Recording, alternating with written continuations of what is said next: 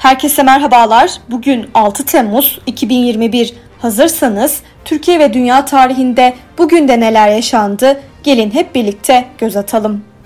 Dünya tarihinde bugün yaşananlar 1535 Ütopya'nın yazarı İngiliz devlet adamı Thomas More, Kral 8. Henry'yi İngiltere Kilisesi'nin başı olarak kabul etmediği için idam edildi.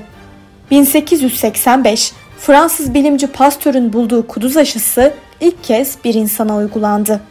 Türkiye tarihinde bugün yaşananlar 1517 Hicaz Osmanlı topraklarına katıldı. Emaneti mübareke adıyla anılan İslam peygamberi Hazreti Muhammed'e ait kutsal eşyalar Mısır Fatihi Yavuz Sultan Selim'e teslim edildi.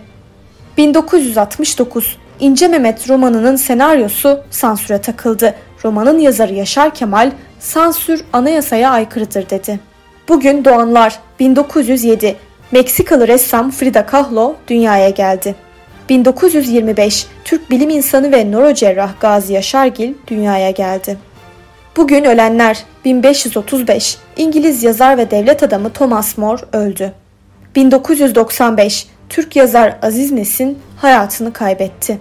Bugünkü bültenimizi de burada sonlandırıyoruz. Programımızda tarihte gerçekleşen önemli olayları ele aldık.